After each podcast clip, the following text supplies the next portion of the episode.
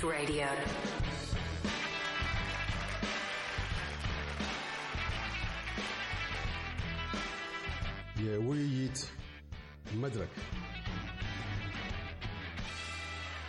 በቀዳሚው የውይይት መድረክ ክፍላችን ከአቶ ልዑል ፍስሐ በሜልተን ክፍለ ከተማ የሥራ ሥልጠና ከፍተኛ ባለሙያ፣ ወይዘሮ ሰብለ ወርቅ ታደሰ በብሪስበን ኩዊንስላንድ የደቡብ ማህበረሰብ ማዕከል Managing Director፣ አቶ ዳበሳ ዋቅጅራ በቪክቶሪያ ኤምሴስ ጉዳይ ሥራ አስኪያጅና ዶክተር ተበጀ ሞላ በዲከን ዩኒቨርሲቲ የትምህርት ፖሊሲና የማህበራዊ ፍትህ ጥናት ተመራማሪ በኢትዮጵያ መንግስትና በህወሓት መካከል ሊካሄድ በእሳቤ ላይ ስላለው ሰላም ድርድር ትኩረትና ግቦች፣ የስኬት ትሩፋቶችንና የክሽፈት መዘዞችን አስመልክተን ተወያይተናል። ወደ ቀጣዩ ውይይታችን የተሸጋገር ነው በሁለቱ ተደራዳሪ ወገኖች በኩል ድርድሩ ለስኬት እንዲበቃ የድርድር ሂደት የሚጠይቀውን ሰጥቶ የመቀበል ስርዓት ለመከወን በተደራዳሪዎች ዘንድ ዝግጅቱ አለ ብለው ያስባሉን?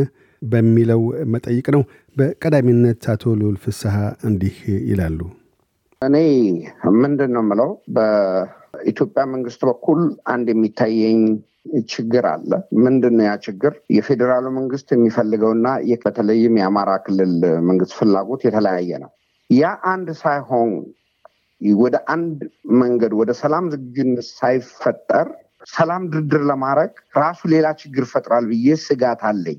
መሆን የሚገባው ግን ለማንኛውም ህዝቡን ግፊት እንዲያደርግ ማንኛውም በዚህ ጦርነት ሰለባ የሆኑ ዜጎችም ሆነ ኃይሎች ለዚህ ሰላም አስተዋጽኦና ድጋፍ እንዲያደርጉ መጀመሪያ ምንድን ነው ህዝብን የማገድ በተለይ በትግራይ ክልል ላይ ያለው የመድኃኒት የምግብ አቅርቦት ክፍት ቢደረግ መሰረታዊ አገልግሎት ቢገኙ ራሱ የትግራይ ህዝብም በትግራይ መንግስት ላይ ሊያደርገው የሚችል አስተዋጽኦ ሊኖር ይችላል። ሆኖም ግን በአሁኑ ሰዓት ህዝቡ ተዘግቶ ባለበት ጊዜ መድኃኒት፣ ምግብ በማያገኝበት ሁኔታ ላይ እያለ ና ወደ ሰላም ተነጋገር ብትለው የትግራይ መንግስት ለሰላም ንግግር ዝግጁ ላይሆን ይችላል። ውጤታማም ላይሆን ይችላል። ምክንያቱም የሰላም ድርድር እንደምታውቀው ብዙ ጊዜ ይፈጃል። የምትደራደረው ደግሞ በሀገሪቱ ህግ ነው። አገሪቱ ውስጥ የአገሪቱ ህገ መንግስት የህጎች ሁሉ የበላይ ነው። የክልሉ መንግስት የትግራይ መሬቶች በባዕዳን በተለይ በኤርትራ ሰራዊት ተይዞ እያለ ልነጋገር ብሎ ማዕከላዊ መንግስት ሲመጣ ህዝቡም ይሁን የትግራይ ክልላዊ መንግስት የሚቀበለው ነገር አይደለም። እነዚህ ሁለት ነገሮች እንኳን ቢስተካከሉ የሰላም እድሉ ትልቅ ድርሻ ይኖረዋል። ምክንያቱም ህዝብ እንደ ህዝብ ከጦርነት ምንም እንደማይገኝ ጦርነት ገዳይ እንደሆነ ጦርነት ስቃይ እንደሚያመጣ ያውቃል። ግን ህዝብ ፋታ የሚያገኝ ከሆነ ምግብ የሚያገኝ ከሆነ መድኃኒት የሚያገኝ ከሆነ የባዕድ ሰራዊቱም ሀገር ከሌለ በራሱ መንግስት ላይም ተጽዕኖ ሊያደርግ ይችላል። አይ በሰላም ብንቋጨው ይቻላል፣ ከጦርነት ምንም ጥቅም አይገኝም የሚለው ነገር ይነዋል። እንደምታስታውሱት ሁላችሁም የደርግ መንግስት አስራ ሰባት ዓመት ሙሉ በጦርነት ተጠምዶ በነበረበት ጊዜ የሚዋጋው የነበረው ከተቃዋሚ ኃይሎች ጋር ነው እንጂ ለህዝቡ ማንኛውም መንግስታዊ ድጋፍ ያደርግ ነበር። ማንኛውም እርዳታ ያደርግ ነበረ። አሁን ያለ የኢትዮጵያ መንግስት ግን ከትግራይ ክልላዊ መንግስት ጋር ብቻ አይደለም እየተዋጋ ያለው ከትግራይ ህዝብም ጋር ነው። ከትግራይ ክልላዊ መንግስት ጋር የነበረውን ጦርነትማ በስድስት ሳምንታት ምን ያህል ውጤት ታይቶበት እንደነበር አይተሃል። ግን ህዝብ ሲመታ ነው። ህዝብ ሲመታ በተለይም የሻቢያ ሰራዊት መጥቶ ሲመታው ህዝቡ ሆን ብሎ ነው የተነሳው። ስለዚህ አሁን የኢትዮጵያ መንግስት ለትግራይ ህዝብ መደረግ የሚገባውን ነገር ካደረገ የትግራይ ክልላዊ መንግስት የግድ ወደ ሰላም ጠረጴዛ የመምጣቱ ተጽዕኖ ይኖረዋል ማለት ነው። ስለዚህ ወደ ሰላም እንዲመጣ የኢትዮጵያ መንግስት በትግራይ ህዝብ ላይ ያለውን ከበባ እንዲቆምና ማንኛውም የእርዳታ ድጋፉን ማንኛውም የኢንፍራስትራክቸር ዝርጋታ፣ ባንክ፣ የቴሌኮሙኒኬሽን እርዳታ ነገሮች እንዲገቡ ክፍት ቢያደርግ ለሰላሙ ትልቅ አስተዋጽኦ ይኖረዋል ብዬ አስባለሁ። ወይዘሮ ሰብለስ በእርሶ በኩል በተደራዳሪ ወገኖች መካከል ድርድሮ ዘላቂ ለሆነ ሰላም እንዲበቃ ምን አይነት ከፍተኛ የሆነ ጥረቶች ወይም ለጊዜው ሊቀበሏቸው የማይፈልጋቸውን ነገሮች እንኳን ጭምር አድርገው ወደፊት ለዛ ስኬት ሲባል እንዲያደርጉ እስከ ድረስ መሄድ መግፋት ይገባቸዋል ይላሉ በሁለቱም ወገኖች በኩል? እሺ ከሳሁን አመሰግናለሁ። እሱ ላይ ስንደርስ ወገባችን ይዘን እሱ ይመስለኛል አንዱ ትልቁ ችግር። ምክንያቱም ህወሓት በኢትዮጵያ ታሪክ ውስጥ አዲስ ድርጅት ወይም ያልተሞከረ ድርጅት አይደለም። ህወሓት ደግሞ በትግራይ ህዝብ ላይ ሌላ አማራጭ እንዳይኖር አድርጎ ለረጅም ዘመናት አንገቱ ላይ ቆሞ አሁን ደግሞ ራሱንም ማስረጻ ያለበት ሁኔታ ነው። ስለዚህ ህወሓት ባህሪው ምንድን ነው? የትግራይ ክልል የሚመራው የፓርቲ ህወሓት ባህሪው ምንድን ነው? በድርድር ላይ ያለው አቋምና ባህሪ ይሄ አንድ ሰው ሰውንም ስንል ድርጅትም የራሱ የሚያሳያቸው በሂደቶች ውስጥ የምናውቀው ህወሓት አንድም ቀን በታሪኩ ድርድርን ለውጤት አብቅቶ አያውቅም። ድርድር ማለት ለሱ ጊዜ የሚገዛበት በተደራጅቶ ሌላኛውን ጠላት የሚለውን ወይም የሚያወግዘውን ቡድን የሚያጠፋበት ስለሆነ የመታመን አቅሙ ከባድ ነው። በሌላኛው የኢትዮጵያ ማህበረሰብ የሚሆን በመንግስት ደረጃ እንደምናየው በጣም ሰፊ የሆነ ልበ ሰፊነት የትግራይ ህዝብ ህዝቡም ነው የሚያስተዳድርም ወገናችን ነው። ወገናችን ያለበትን መከራ ከማሰብ አቅጣጫ የተካሄደው የተዘረጋው እጅ ይበል የሚያሰኝም ነው የሚጠበቅም ነው። ምክንያቱም ሁለት ነገር ነው። የትግራይ ክልልን የሚያስተዳድረው ህወሓት ከክልል ውጭ በሌላው ነገር ላይ ምንም አይነት equal የሆነ የ moral ground አይደለም ያለው በኢትዮጵያ መንግስት መካከል እና በክልል ደረጃ ማለት ነው። ስለዚህ የኢትዮጵያ መንግስት የትግራይንም ህዝብ ኃላፊነት ስላለበት የሄደበት መንገድ ትክክል ነው። እሱንም ለማስፈጸም እየሞከረ ያለበት ነገር ተገቢ ነው። ግን ምንድን ነው የሚያስፈልገው ነው አሁን ጥያቄ። ይህንን መነጋገር ከእስከዛሬ ከነበሩት ውጭ ማድረግ የሚቻለው only እኔ እምነት የሚኖረኝ የትግራይ ህዝብ መከራውን አይቷል። በዚህ ድርጅት በመመራቱ በዚህ ድርጅት አገሩን እያሳጣ ያለ ድርጅት ነው ብዬ ነው የማስበው። ከዛ አቅጣጫ ተስፋ የሚሆነው ከውስጥ ከዛው ከትግራይ ቅድም ቀደም ብለው እንደተናገሩት ህዝቡ ጫና የሚያደርግበትን እድል መፍጠር አንድ ተገቢ ነው እንዳሉት እሳቸው እንግዲህ እዛ ላይ ልዩነት ሊኖረኝ ይችላል። እንዳሉት የትግራይ ህዝብ አቅም ኖሮት ክልሉን የሚያስተዳድረውን ኃይል ማስገደድ የሚችልበት ተቋማዊና ቅርጻዊ እድሉ አለው ወይ ብዬ ስል እሱ ላይ እዛ ስለማልኖር ላላቀው እችላለሁ። ነገር ግን የምጠብቀው ነገር ምንድን ነው ብዙ ነው ህወሓት ኢትዮጵያን ሊያስተዳድር ሲመጣ አገር ሲገዛ የነበረ በጣም influential የሆነ ትልቅ ፓርቲ ባለፉት ሰላሳ ዓመት መከራችንን ሲያበላን የነበረ አሁንም ደግሞ የትግራይን ህዝብ ሆኖ ከመከራ ያላወጣን ድርጅት ነው እና ከዚህ የሚጠበቅ ነገር ውጤት ሊመጣ ይችላል ብትለኝ personally እርግጠኛ አይደለሁም።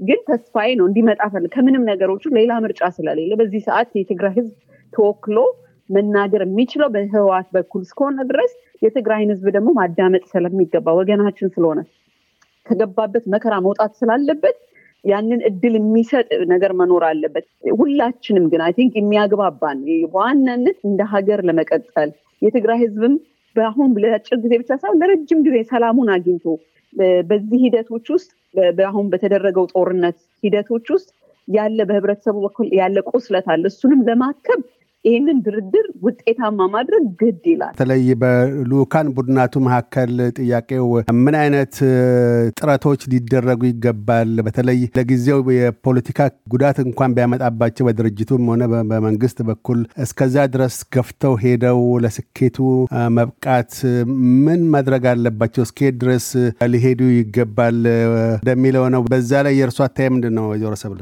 የኔ አተያይ ይቅርታ ማለት ለሰዎች offend ለማድረግ አይደለም። ሰላም ምንድን ነው የሚያመጣው የሚለውን ነገር address ለማድረግ ነበረ የሄድኩበት መንገድ። ምክንያቱም እኔ ለይቼ አያቸዋለሁ በህዝቡ ፍላጎት መካከል እና በተደራዳሪ ያንን ህዝብ ወክለው በየትኛውም side ላይ ያለው ወክለው የሚቀመጡ ሰዎች ልናስብ የሚገባን ነገር ስላለ ነው። እሱ አንዱ ድርድርን ውጤታማ የሚያደርገው በጎ ህሊና እና ከዛ ከሚደረገው ውይይት ለመጠቀም ፈቃደኝነት እስካለ ድረስ ነው። ያ ድርድሩ ሂደቱን ግን ሌላ ነገር ለማግኛ ጊዜ መውሰጃ እስከሆነ ማንም ተጠቃሚ አይሆንም። ለዛ ነው እስከዛሬ የመጣንባቸው ባህሪያት በየትኛውም ፓርቲ ውስጥ ሊሆን ይችላል። ያንን refer ያደረግኩት ምክንያቱም አንፎርችነትሊ ለሌላ መናገር አልችልም። ምክንያቱም የትግራይን ህዝብ እያስተዳደረ ያለ ፓርቲ አለ፣ የኢትዮጵያን ደግሞ በአጠቃላይ እያስተዳደረ ያለ ፓርቲ አለ። የስ ከዛ ውስጥ የመጡ ሰዎች ናቸው፣ ግን ሂደታቸውን አናውቅም።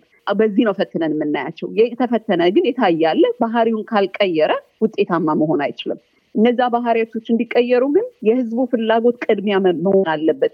እያንዳንዳችን ከዚህ ትርፍ ማግኘት አለብን ብዬ ነው የማስበው። ትርፋችን ደግሞ እንደ ህዝብ ሰላም ወጥተን መግባት አዲስ አበባ ያለውም ትግራይ መቀሌ ውስጥ ያለውም ወገናችን እኩል በሰላም ወጥቶ መግባት ፍላጎት አለው። ስለዚህ እነዛን የምናስተናግድባቸው አንዳችን ሰጥተን ሌሎቻችን የምንቀበልበት ሂደቶች ካልተመቻቹና እንደዚህ አይነት በጎ ህሊና እስከሌለ ድረስ ወደዛ ውጤት መድረስ አንችልም የሚል እይታ ነው ያለኝ። እኔ ከሚመስለኝ ድረስ አሁን ባለን በአጠቃላይ በኢትዮጵያም ደረጃ ህገ መንግስቱ፣ የክልል አደረጃጀቶች እነዚህ በሙሉ እንደ እንቅፋት እየሆኑ ነው ያሉት። ስለዚህ በዋናነት ቅድሚያ መሰጠት ያለበት ሁሉም የሚሰጠውን ነገር መዘጋጀት መች አንዳንዴ ሊቆስል ሊሆን ይችላል። ሁላችንም ኢትዮጵያውያኖች አንድ ባህሪ ያለን ማጣት አንፈልግም፣ አሸናፊነትን ነው የምንፈልገው። ስለዚህ ሁላችንም አሸናፊ የሚያደርገን ሰላም ሲኖረን ነው። ስለዚህ ለሰላም የሚደረግ ማንኛውም ዋጋ መክፈል ነው። ስጋቶቻችንን ግን በደንብ ሳንፈራ ልናወጣቸውና እነዛን ስጋቶች address የምናደርግባቸው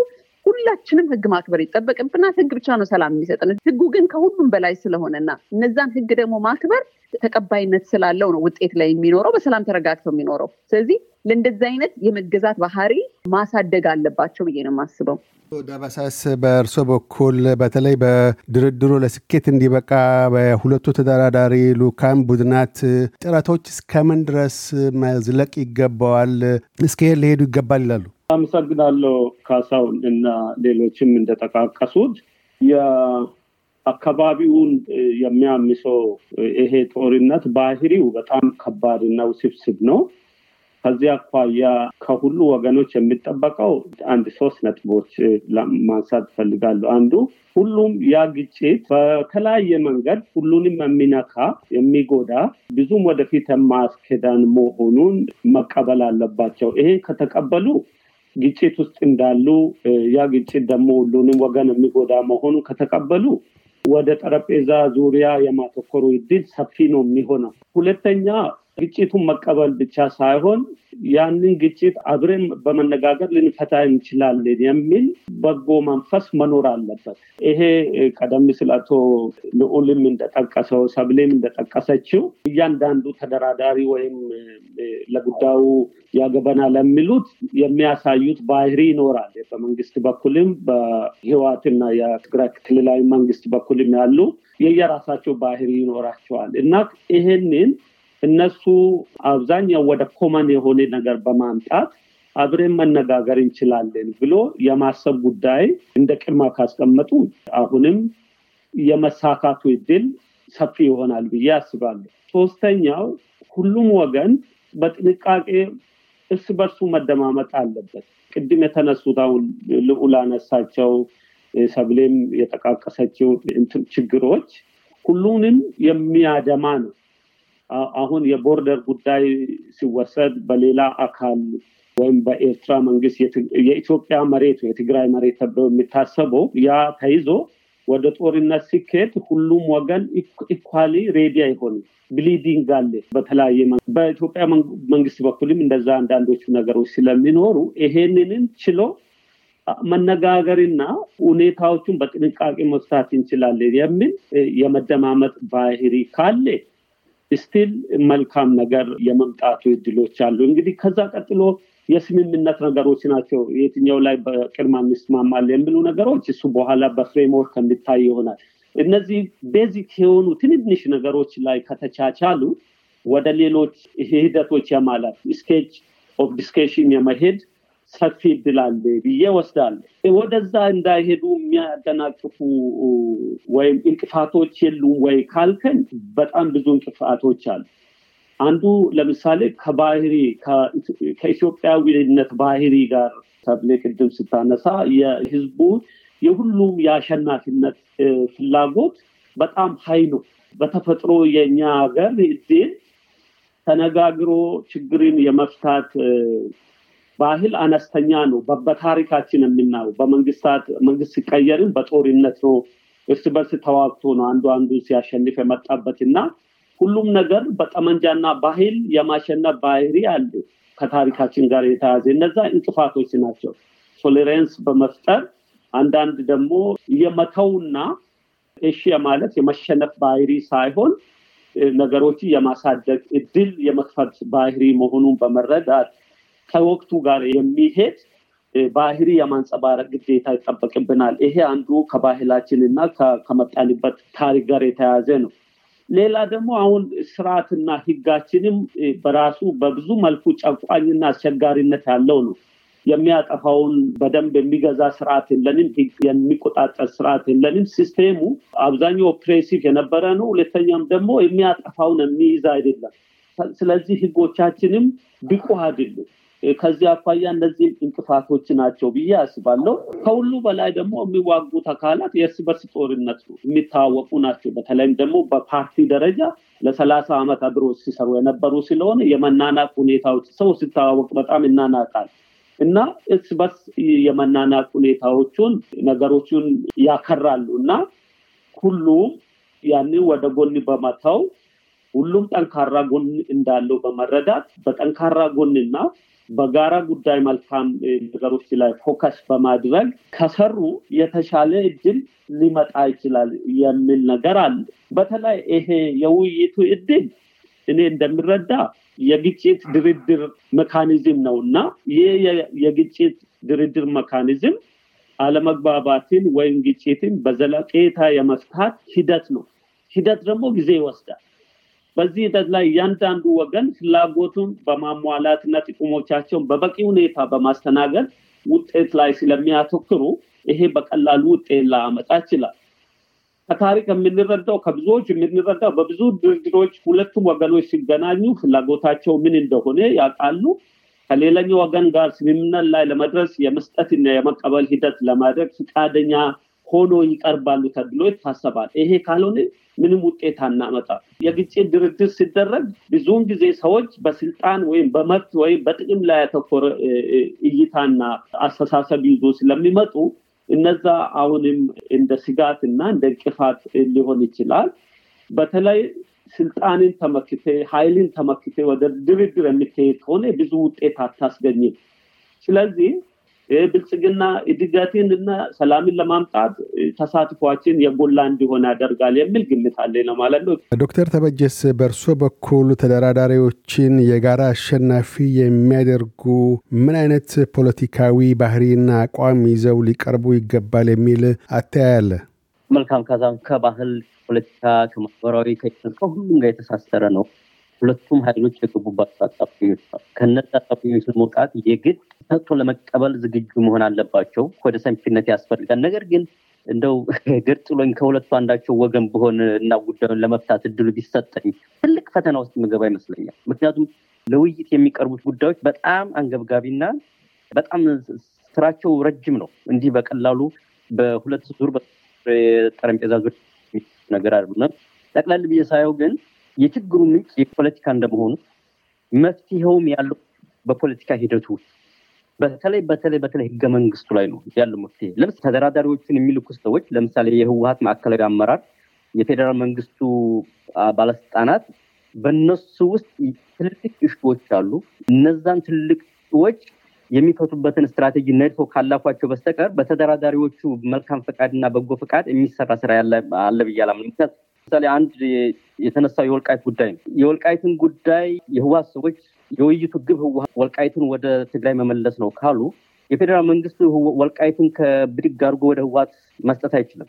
ምክንያቱም ባለቤት ነን የሚሉ ኃይሎች already አካባቢው ላይ አሉ። ይሄ ብቸኛ መፍትሄው የሚመነጨው ከህገ መንግስቱ ህገ መንግስቱ ላይ የሆነ arrangement ከሌለ በስተቀር አሁን ባለው የፖለቲካ ውይይት ፌዴራል መንግስቱ በግራም በቀኝም ብትለው ይህን መፍትሄ ሊሰጥ አይችልም። አድማጮቻችን፣ ውይይታችን ቀጣይ ነው። በዚሁ አልተጠናቀቀም። አቶ ልዑል ፍስሐ፣ ወይዘሮ ሰብለ ወርቅ ታደሰ፣ አቶ ዳበሳ ዋቅጅራና ዶክተር ተበጀ ሞላ በቀጣዩ ክፍል የመሠረታዊ አገልግሎት አቅርቦቶችና አካላዊ ድንበር አስተዳደሮችን አስመልክቶ ውይይት አካሂደናል። አተያያቸውን በዛ ላይ ያንጸባርቃሉ። እያደመጡ የነበረው የኤስቢኤስ አማርኛ ፕሮግራምን ነበር።